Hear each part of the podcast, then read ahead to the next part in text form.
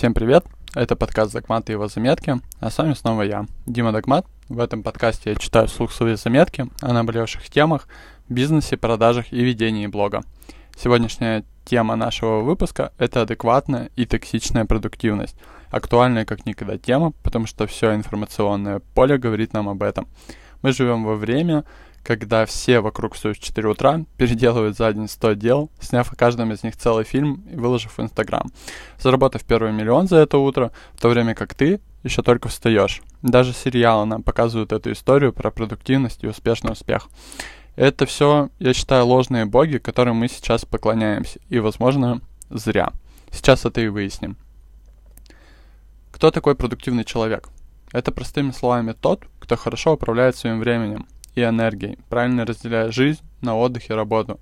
В первую очередь продуктивность рождает осознанность и ответственность. Всем нужна какая-то продуктивность, но какая-то адекватная, без планеров, аффирмаций и йоги по утрам. Все дают какие-то рекомендации, все читают книги про продуктивность, смотрят видео, но так и не понимают, как успевать больше за меньшее время. Есть такое понятие, как токсичная продуктивность. Это обратная сторона адекватной продуктивности, и это просто новая оболочка старого термина переработка. Раньше перерабатывать было окей и вполне нормально, но сейчас как будто бы уже все по-другому. И вот эта токсичная продуктивность, это когда у тебя с утра йога, бег, полезный завтрак, тысяча встреч и так далее, все это за утро, но она больше про каких-то персонажей таких фантастических. И сразу разберемся, что можно просто создавать такой образ в Инстаграме, а можно реально так жить. И это как раз уже, наверное, про опасность и токсичность для жизни. И в чем же токсичность? В том, что ты выкладываешь это в сторис, или в том, что это опасно для твоей жизни? Я считаю, что тут можно разделить токсичность на несколько уровней. Первый уровень — это токсичность для тебя самого, что это просто ненормальный темп. Или прожить, если в таком темпе годы, кажется, как будто ты поглощаешь жизнь огромной ложкой. Но на самом деле она как раз в этих всех задачах летит мимо тебя, и ты перестаешь ее вообще замечать в этом потоке. А второй уровень — это токсичность для других. Самый опасный как раз. В том, что окружающие, окружающие видят вас таким всем успешным и достигатором, и это начинает их триггерить. Почему так происходит? Потому что сейчас есть тренд — быть занятым равно быть успешным. Якобы только если ты сильно занят, ты перерабатываешь, только так ты можешь быть успешным. Но я так не считаю. Потому что важно смотреть, а, что именно этот успешный человек успевает. И получает ли он от этого удовольствие и тот результат, о котором он мечтает. Просто подумайте, а, все ли люди в вашем окружении, кто много работают, успешные и богаты. Возможно, вы таких найдете там 2 из 10. Потому что реально можно много работать и быть занятым, но так ничего не добиться. А можно много отдыхать и стать успешным в 21. И в тему как раз вот этой токсичной продуктивности у меня есть классная поговорка. Больше всех в совхозе работала лошадь, но председателем она так и не стала. Я думаю, что вы вот как раз таких людей и найдете. Я тоже на самом деле страдаю этой историей. Как я это выяснил? Я начал вести планер. Самый такой, который мне больше всех понравился, это был тудолист, я его до сих пор веду. Я начал писать все задачи, которые закрываю за день. Их оказалось очень много, хотя я не считал сначала этот режим и задачи токсичными. Меня это даже вдохновляло, но я сразу знал, что делиться этими своими достижениями по закрытию задач в сторис будет нельзя. Это точно начнет кого-то триггерить, я нарвусь на хейт, возможно, и так далее. Короче, просто история не для меня была. Такой вот уж я заботливый. Эта терапия меня спасла и показала мне темную сторону как раз вот этой эффективности. Наверное, это одна из причин, почему я записываю этот подкаст. А, сейчас объясню, кто или как может триггерить этим. Например, я подписан на разных блогеров, которые именно такие продуктивные, и они меня тоже вдохновляют. Но так было не сразу. Для того, чтобы начать ими вдохновляться, надо было самому перестать отставать. Надо было для этого самому стать таким человеком, эффективным, у которого есть время, который что-то делает. И тех, кого это триггерит, это, наверное, дело в поколении наших миллениалов, которых триггерит, потому что сейчас модно показывать жизнь как есть. Но я уже устал от этих миллениалов, блогеров, мам, таких постарше, которые все такие заебанные от Инстаграма, идеальных, успешных людей, э, успешного успеха. Им это, знаете, видели, те понижает самооценку. Но дело, я считаю, в них, а не совсем в тех людях, которые так живут. А, что я могу сделать, если я специально напрягался, делал свой график, устраивал свою жизнь а, такой, которая триггерит теперь эту мамашу? Наверное, думать об этом стоит не мне, а как раз-таки им. И что они делают вместо того, чтобы успевать больше, да, вот эти люди, которые, которых триггерит успех и так далее, они запустили тренд на нытье, как я считаю.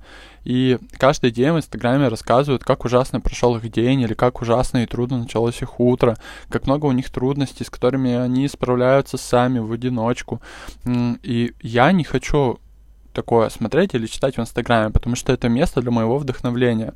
А, но этот формат, он набирает обороты, он становится популярным, потому что это такой формат социальной терапии, через который все хотят э, условно стать ближе к людям или нормальными даже, если можно так сказать. А, но мой мир, он просто другой. Он вот такой успешный, где все все успевают. И в моем окружении действительно много таких людей, и они друг друга мотивируют, они понижают друг другу самооценку. А, знаете, это такие люди, да, которые триггерят. Это их можно назвать сын или дочь маминой подруги.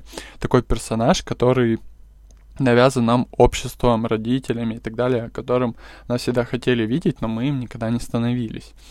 И вот как понять, токсична ли твоя продуктивность или отследить, что ты перерабатываешь? Я несколько пунктов сейчас могу перечислить, я думаю, каждый из вас себя в них найдет. Подумайте о том, о чем вы постоянно говорите с окружающими. Если это работа, то это уже звоночек. Посмотрите, хватает ли вам времени на ближайший круг. Это друзья, старые друзья, это семья, ваши партнеры. Нет, это тоже звоночек. Успеваете ли вы заниматься бытом или постоянно считаете, что не успеваете, у вас на это просто нет в дне времени, вам срочно нужен кто-то. Если нет, то это тоже звоночек. Этот список на самом деле большой, можно долго перечислять, но даже если по этим трем параметрам в каком-то из них вы себя на- нашли, а я думаю, найти в них можно на- легко себя, то пора начать думать, что с этим делать дальше. И классно на самом деле, что сейчас есть тенденция больше отдыхать отслеживать свое состояние и вообще пропаганда отдыха в этом культе работы, где отдыхать стыдно. Слава богу, на самом деле. Может быть, благодаря таким трендам мы все и выживем.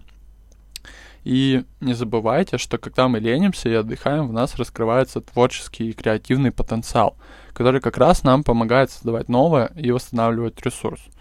У меня есть даже такая небольшая подборка, такая, точнее, мифов о продуктивности.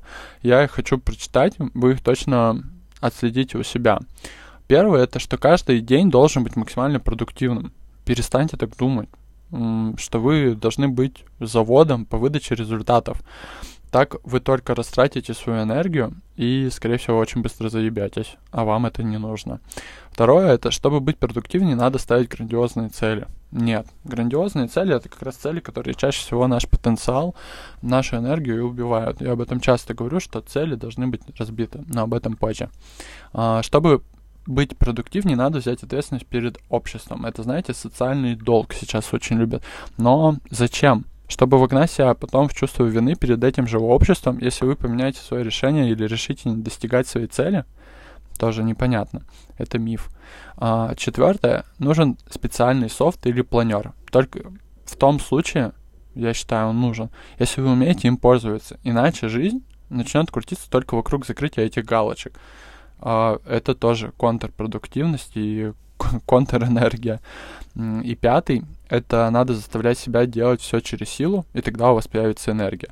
Uh, вообще в корне не согласен. Да, энергия создает энергию, но не через боль, а как накопительный эффект, когда вы совершаете маленькие шаги, которые по инерции разгоняют вас сильнее и двигают вас дальше.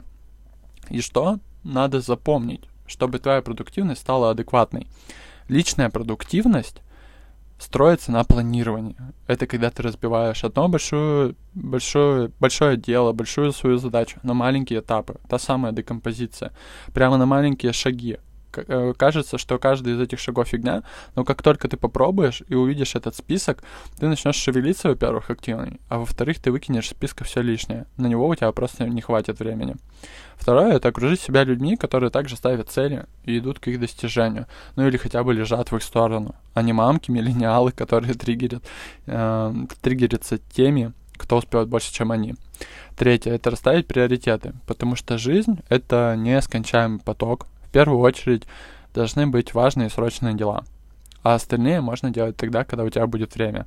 И те, которые не важные и срочные, они вообще просто вылетят из твоей жизни, и ты можешь на них забить. Четвертое — это иди, найди, куда сливается твое время. Есть задачи, которые убивают время, таймкиллеры. Их можно либо автоматизировать, либо делегировать, либо также на них забить. Пятое — это нужно найти свой стиль работы, свой баланс и научиться слышать себя. У каждого есть естественные пики работы. Эти пики можно найти и планировать все свои важные дела как раз на это время. Шестое — это следи за своим состоянием. Режим, еда, отдых и так далее. Седьмое, не, оставляйте, не составляйте расписание слишком плотно. Обязательно должно быть свободное время для переноса или время на отдых.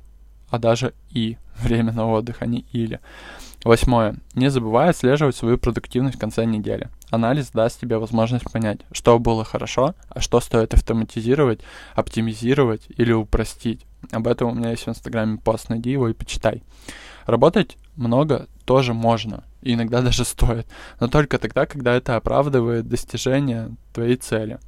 И последнее — это то, что не стыдно заниматься своими делами в течение рабочего дня, или даже отдыхать, или смотреть сериал. Если ваша работа особенно связана с получением результата, а не с процессом. Потому что, когда ты работаешь на результат, тебе важно иметь ресурс, и важно быть в состоянии этого потока, но для этого нужно быть отдохнувшим. И напоследок у меня есть прекрасная цитата. Либо вы управляете вашим днем, либо день управляет вами. И несмотря на то, что каждый хочет всегда быть на пике продуктивности и не отставать от других в такой информационной гонке, не всегда это происходит в адекватном режиме. Поэтому важно отслеживать свой день и следить за балансом отдыха и работы. Этот процесс становится приятным, а ваша продуктивность выше только тогда, когда вы держите на этом фокус и контролируете свой день, а не он вас. На этом все. С вами был я, Дима Догмат, а каждый, кто оставляет обратную связь, реакции и делится этим подкастом, точно станет продуктивней. Найдет время на себя, и все дела будут выполнены к 7 утра. А у меня от этого тоже все будет очень сильно хорошо. Поэтому давайте поможем друг другу, и я дальше продолжу записывать показ- подкасты, в которых мы говорим честно о важном.